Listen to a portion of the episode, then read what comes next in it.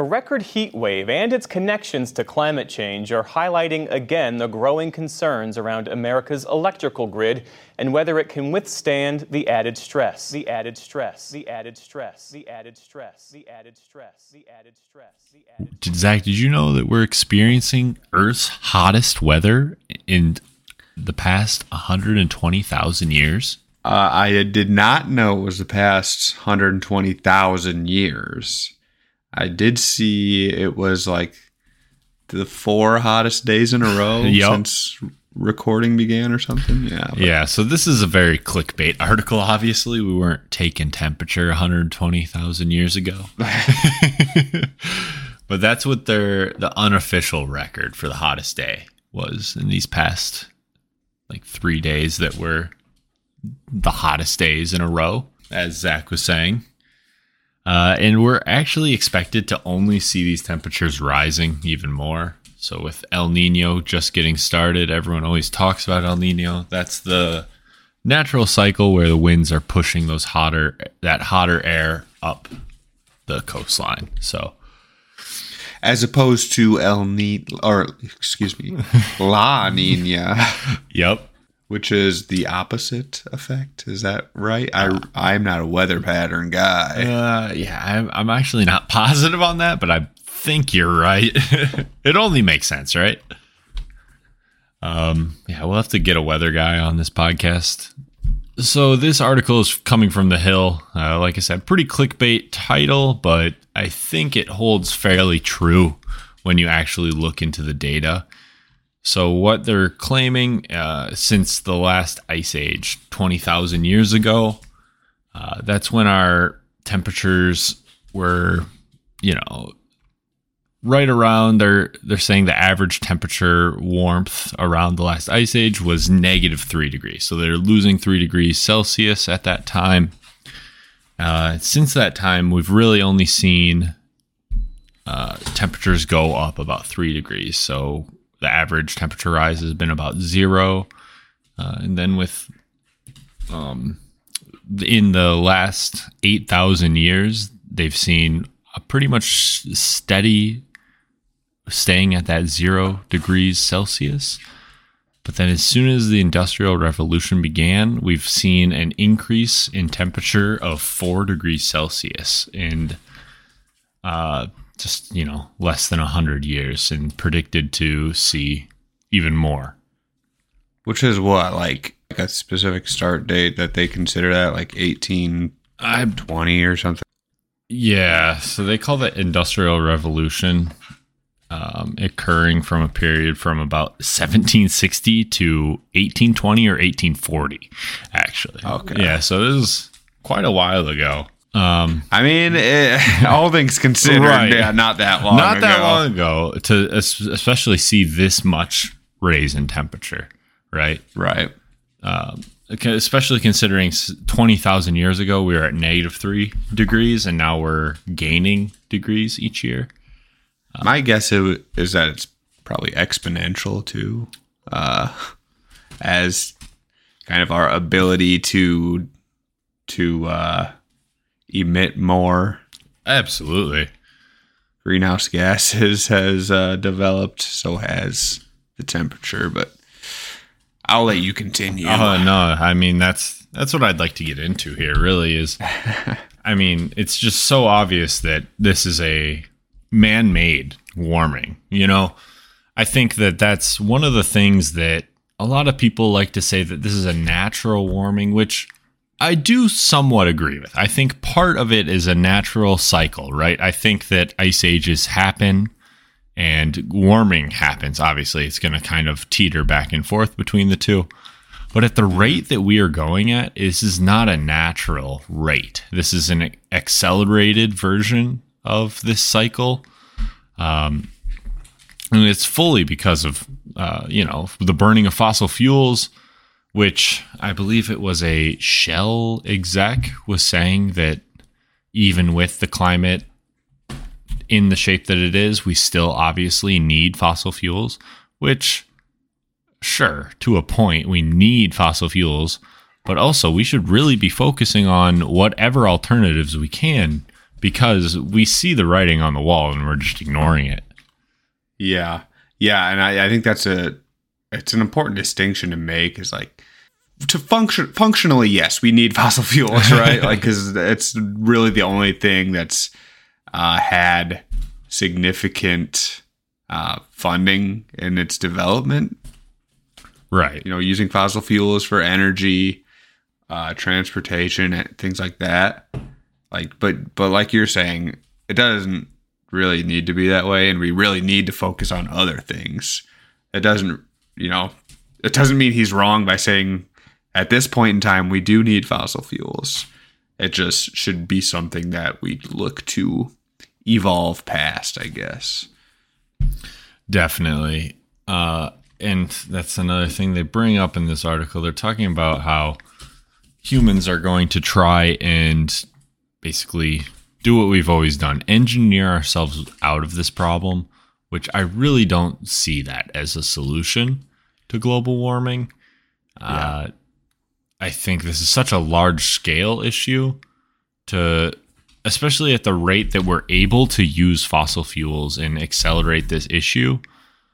I don't see it technology able to actually capture and sequester a significant point or a part of that carbon and other greenhouse gases that are released. Right. Yeah, I think the technology my prediction here, I, I don't know if you want to call it a prediction, but at this point, the technology really only focuses on making things more efficient.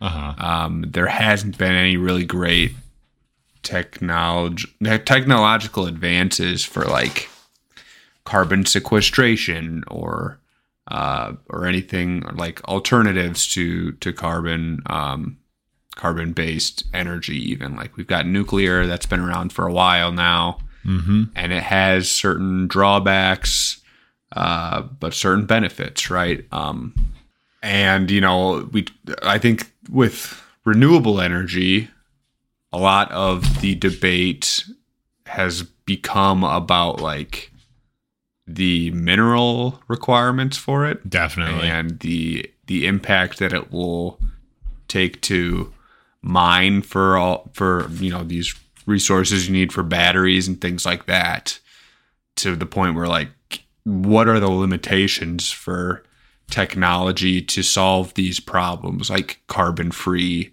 energy? Um so i think like like you're saying to a point technology uh we can kind of improve things and improve processes and efficiencies um, are you planning on talking about degrowth? I'm not. Okay. Do you want to touch on it? Sure, yeah. So degrowth basically the idea that humans need to uh, use less resources um, or uh, you know society itself needs to to use less resources society as a whole uh, and then, you know obviously that's going to get a lot of pushback from from the the uh, you know the I will say economic class that depends on infinite growth, right? Right. Um, like yeah, we live in a finite world. That's no, that's not some revolutionary idea, right? Everybody knows there's only so much so much you know matter in the in the universe and on earth yep. that we can use uh, you can't commodify everything, you know. It's just logic. Um, degrowth is is when you think about it, it's like the vast majority of of energy and waste comes from and is allocated to like th- this very small group, right? Uh, obviously, there's a huge waste problem you got the the plastic uh, in the oceans, things like that. It's almost every um, front we are wasting far yeah. too much. Food is going right into the dumpster where there's starving people. Uh, yeah, it's just every front. Clothes, we had the clothes mountains that we've talked about as well. So yeah, yeah, and all this waste is really just coming from processes that are controlled by a small group of people, right? People who make money off of it, essentially. So degrowth is is about making these more sustainable processes. Um, you know, whether it's recycling, which plastic recycling we've talked about before has its issues. Uh, it's just like we cannot continue, or we cannot even believe that we continue on this. We can continue on this path because it's just gonna, you know, it's gotten us to this point. I don't see us getting it to a any other path here. Definitely. Yeah, I don't see like you said, I don't see us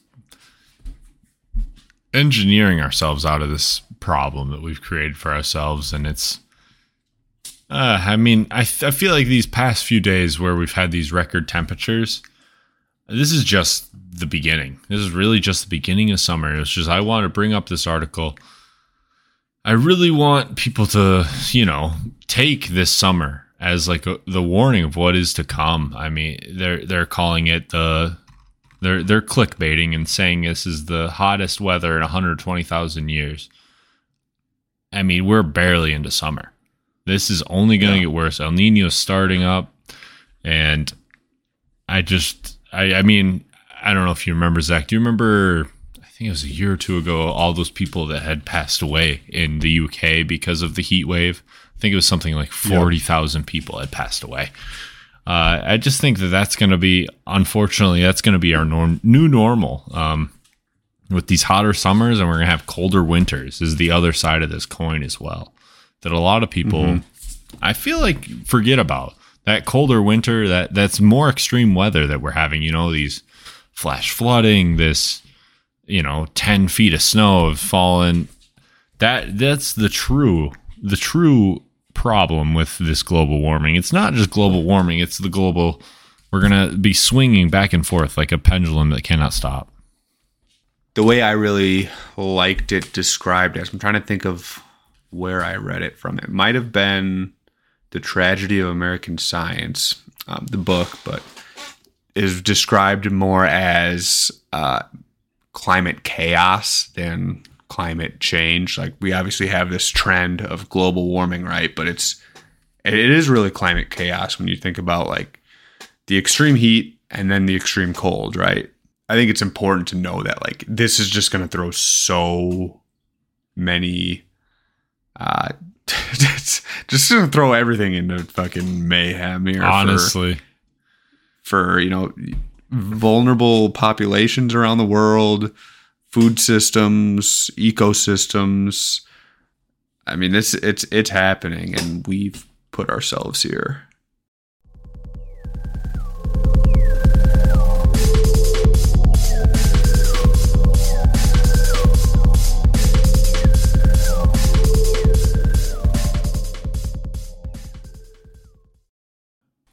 So, speaking of heat waves and the hottest year in the last 120,000 years. Allegedly. Um, allegedly. estimated. We're not clickbaiters here. yeah. Uh, I'm sure everybody who's listening is aware of the heat waves in the United States this past month, past couple weeks, um, especially in Texas, where it's just been like extreme Definitely. Uh, yeah. I saw a kayak melt in someone's t- truck bed. That's crazy. Yeah. I've seen yeah, I've seen like pictures of uh, people's garbage cans melting on the curb. Yeah, anyways, uh, there's an article here from the Texas Observer that pipeline operators release or flare tons of gas during the June heat wave. This is uh, looking at Targa Resources, which is a West Texas natural gas company, and they have vented more than half a million pounds of methane into the air over a single week during this extreme heat. So they're just really, you know, cranking up the dial for us. We're already having extreme heat, and they're just uh, putting as much methane as they can into the environment. Right, and it, it reminds me of when we talked about uh, was it the Keystone pipeline that sprung a leak, Yep. uh, and it was because of structural Bad welds. damage, Bad Yeah, welds. Yeah, Yep. and and I, I think you mentioned that some spokesperson or or somebody said like these companies want to want to keep all these uh you know Yeah. whatever it is gas or oil in these pipelines so they can use them for energy Yep, they said said how it's, you know, this is a product for us. we don't want to Yeah. lose that. Yeah. Well, in West Texas, they're purposely doing this because the heat, uh, the extreme heat causes this these pressure increases inside their pipelines. So they have to do this then to avoid like explosions in their pipeline. Um, so I mean, it, it's very, it's like a, it's like a uh, a feature, not a bug. They're doing it for a reason. I mean, the end result is the same. They're still putting all this shit into the air. Right. Uh, but I guess it, it is better than an explosion. I think it just highlights like the uh, the vulnerability of oil and gas infrastructure that we really rely on. Yeah. I mean, it just shows how they're they're willing to basically poison our environment to protect their infrastructure to make sure that they're still producing. You know, it's not just methane coming out of these um, these pipelines. They they have benzene and xylene. Those are vo- those are volatile organic compounds. They cause cancer, other diseases. Um, I mean, it, it's a pretty well known phenomenon. We talked about, you know, this teenage the teenager that that died Yep. who was going to protest. Was it Chevron? I can't remember, but he was going to protest a a uh, oil and gas company's uh, shareholder meeting, and he died because of a disease that he got from living in that close proximity to their facilities. Yeah, so methane, obviously, they release methane. That's what natural gas is. It is 80 times the warming potential of carbon dioxide, and it also causes ground level ozone, which can cause more breathing problems for, for people who live on the ground. Yep. and vulnerable people especially. So if you have asthma or smoker in the family. Yeah, and and these these facilities, these processing and refinery facilities are located near more vulnerable populations too. People who who can't afford um, maybe good health care, right? Uh, that have just overall worse health outcomes than areas where these things are not located. There's a lot of really bad things about our oil and gas infrastructure that I don't think get talked about enough. I mean, definitely not. I I think that for one, they're aging. So much of our infrastructure for oil, gas, especially America's aging. I'm sure around the world as well. Two, I think that a lot of getting it to the customer or when we're trying to get get it from wherever we're buying oil and gas from is a huge vulnerability. I mean, the BP oil spill just shows that of I mean, what we're willing to do to try and get some oil and gas and now the Gulf of Mexico still has like pools of oil that they have yet to clean up. So I mean, Yeah. it's just I I don't even know how to explain it. It's almost like we're just willing to deal with the consequences. I mean, I'm not. I know you're not, Zach, but but mo- uh, I- the majority of people are willing to deal with the consequences of like you know our environment getting degraded, our environment getting poisoned, us getting cancer, so that we can you know drive our cars, so that way we can heat our homes. Which I just don't feel that that should be the the downside to those things. Yeah, I will. I, I think firstly, it doesn't get covered probably as much as it as it should with the urgency that it deserves. Um, I think a lot of people, uh, myself at least included, uh, are just powerless to to how these industries function. mm-hmm. I mean, they get so many government subsidies, um, and they have these enormous profits, bigger than ever, right? But they still don't invest these simple things that could prevent these big um, flares or releases, like just insulating their pipelines or insulating their their infrastructure from heat or even cold, right? Because the ice storm a couple years back shut down or, or uh, shut power off for so many people in Texas. Um, there, there's no like weatherization process that, that these companies use uh, their profits to address. They just kind of let it happen. Right. They they don't actually future proof anything.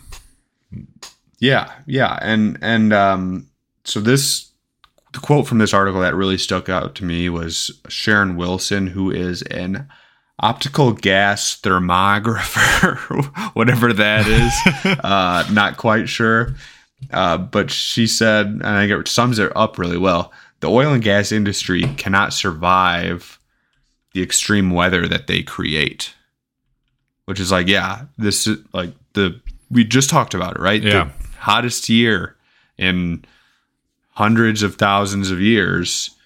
It's really created in since the industrial revolution by this this industry, uh, and they can't even withstand what's going on. Like it's destroying their infrastructure. Absolutely. Mean, yeah, they're having to flare to make sure that their pipelines don't blow up. Uh, Yeah. I mean, I'm sure that though also though it comes to mind for me at least is the oil rigs that are the like deep sea oil rigs. Tho- Those are probably having a tougher and tougher time being able to withstand the greater changes in winds and probably which also increases the waves. I would assume. Mm-hmm. Tides, yeah. So I just think that yeah, yeah, yeah, that's just their own doing, really. I mean, hopefully it does destroy them, that and we're we'll all be okay. But I don't see that happening because they're more than willing to just poison us all by releasing these cancer-causing chemicals. Let's just call it what it is into the, our environment. Yeah. Uh, 10 gigawatts of power generation were unavailable during this heat wave because of uh, their need to flare off methane, uh, which is just crazy to think about, right? That Wow. That's a lot of energy that, that had to be foregone. Gigawatts. I feel like no one ever talks about gigawatts. I mean, it's a that is a um that's a big unit. Yeah, like what is the average like I don't know, town use, I wonder. It's got to be way less than a gigawatt. Well, I'm familiar with kilowatts. Right. And uh, that's still a lot of energy being used. A kilowatt is is a is a good amount of energy. Let's see. I did a quick Google search. It looks like an average monthly usage. I don't know if this is per person or by who. I'm guessing maybe by person. Household? Yeah, oh yeah, household is 700 kilowatts. Does that sound right? Probably. Yeah, so 700 kilowatts is the average monthly. A million kilowatts in a gigawatt. Okay, so this is 10 million kilowatts. Yep, Which is that's a lot. I can't even do that math. That's a lot of households. That's a lot of that, households. that could power, yeah. So the Texas Commission for Environmental Quality allows these companies to emit unavoidable, in quotations, uh, excess pollutants under unforeseeable circumstances. Like this, right? They don't want to to blow up their pipeline with this pressure buildup, so they're allowed to flare off this gas. Naturally, you can you know explain that away a little bit to a, a, a government agency. However, you know they don't do these weatherization uh, projects, and the the TCEQ had only penalized about three percent of unauthorized emission events. That means events that that were not authorized to you know flare off methane. They only penalized three percent of those, and less than 1% um, re- were required by the company to conduct a root cause and corrective action investigation. So it's really no effort to to stop these events or for that matter to stop events that might not even be under this umbrella of extreme weather, which is pretty shocking to me. Yeah, and, like you said, it's like nothing. They're they're basically doing nothing, Yeah. which I feel. I feel like I'm be- beating a dead horse. We often talk about how nothing is happening. Nothing is truly happening to protect our environment. And it, it just feels like most people think that's okay. Yeah. uh definitely the people who run things seem to think it's okay. Definitely. Uh and it's it is demoralizing. It definitely does. There's a word for it. Yeah. Um, I don't know, man. It, it- we, we do talk about this stuff all the time, and it's always kind of the same.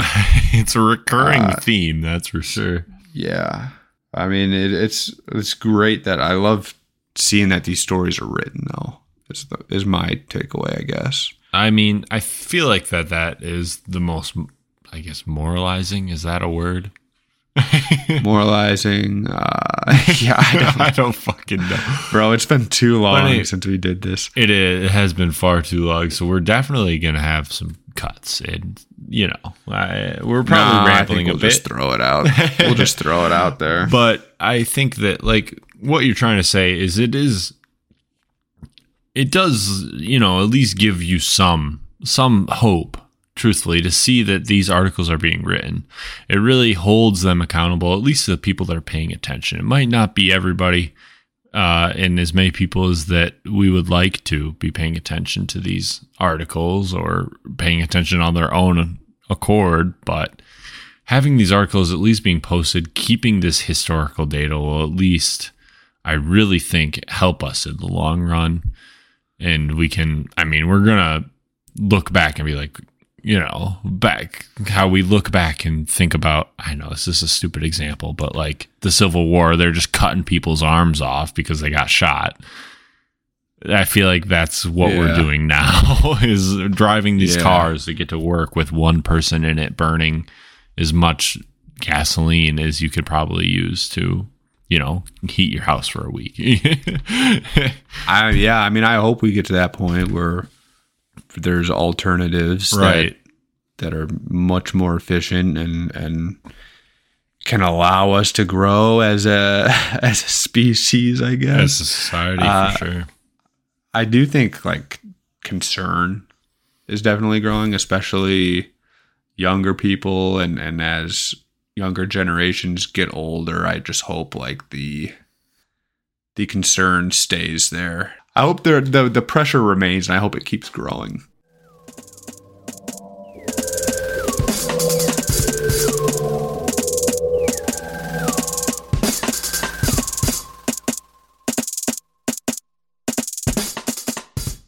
This has been Poisoned for Profit. I'm Nic. Forgot the name, didn't you?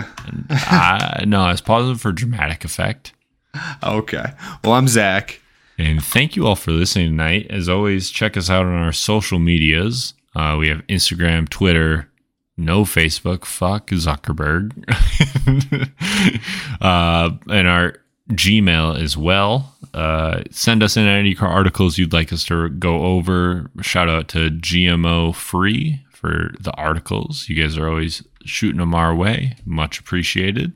Anything else from you, Zach? Thanks for listening. Talk to you next time.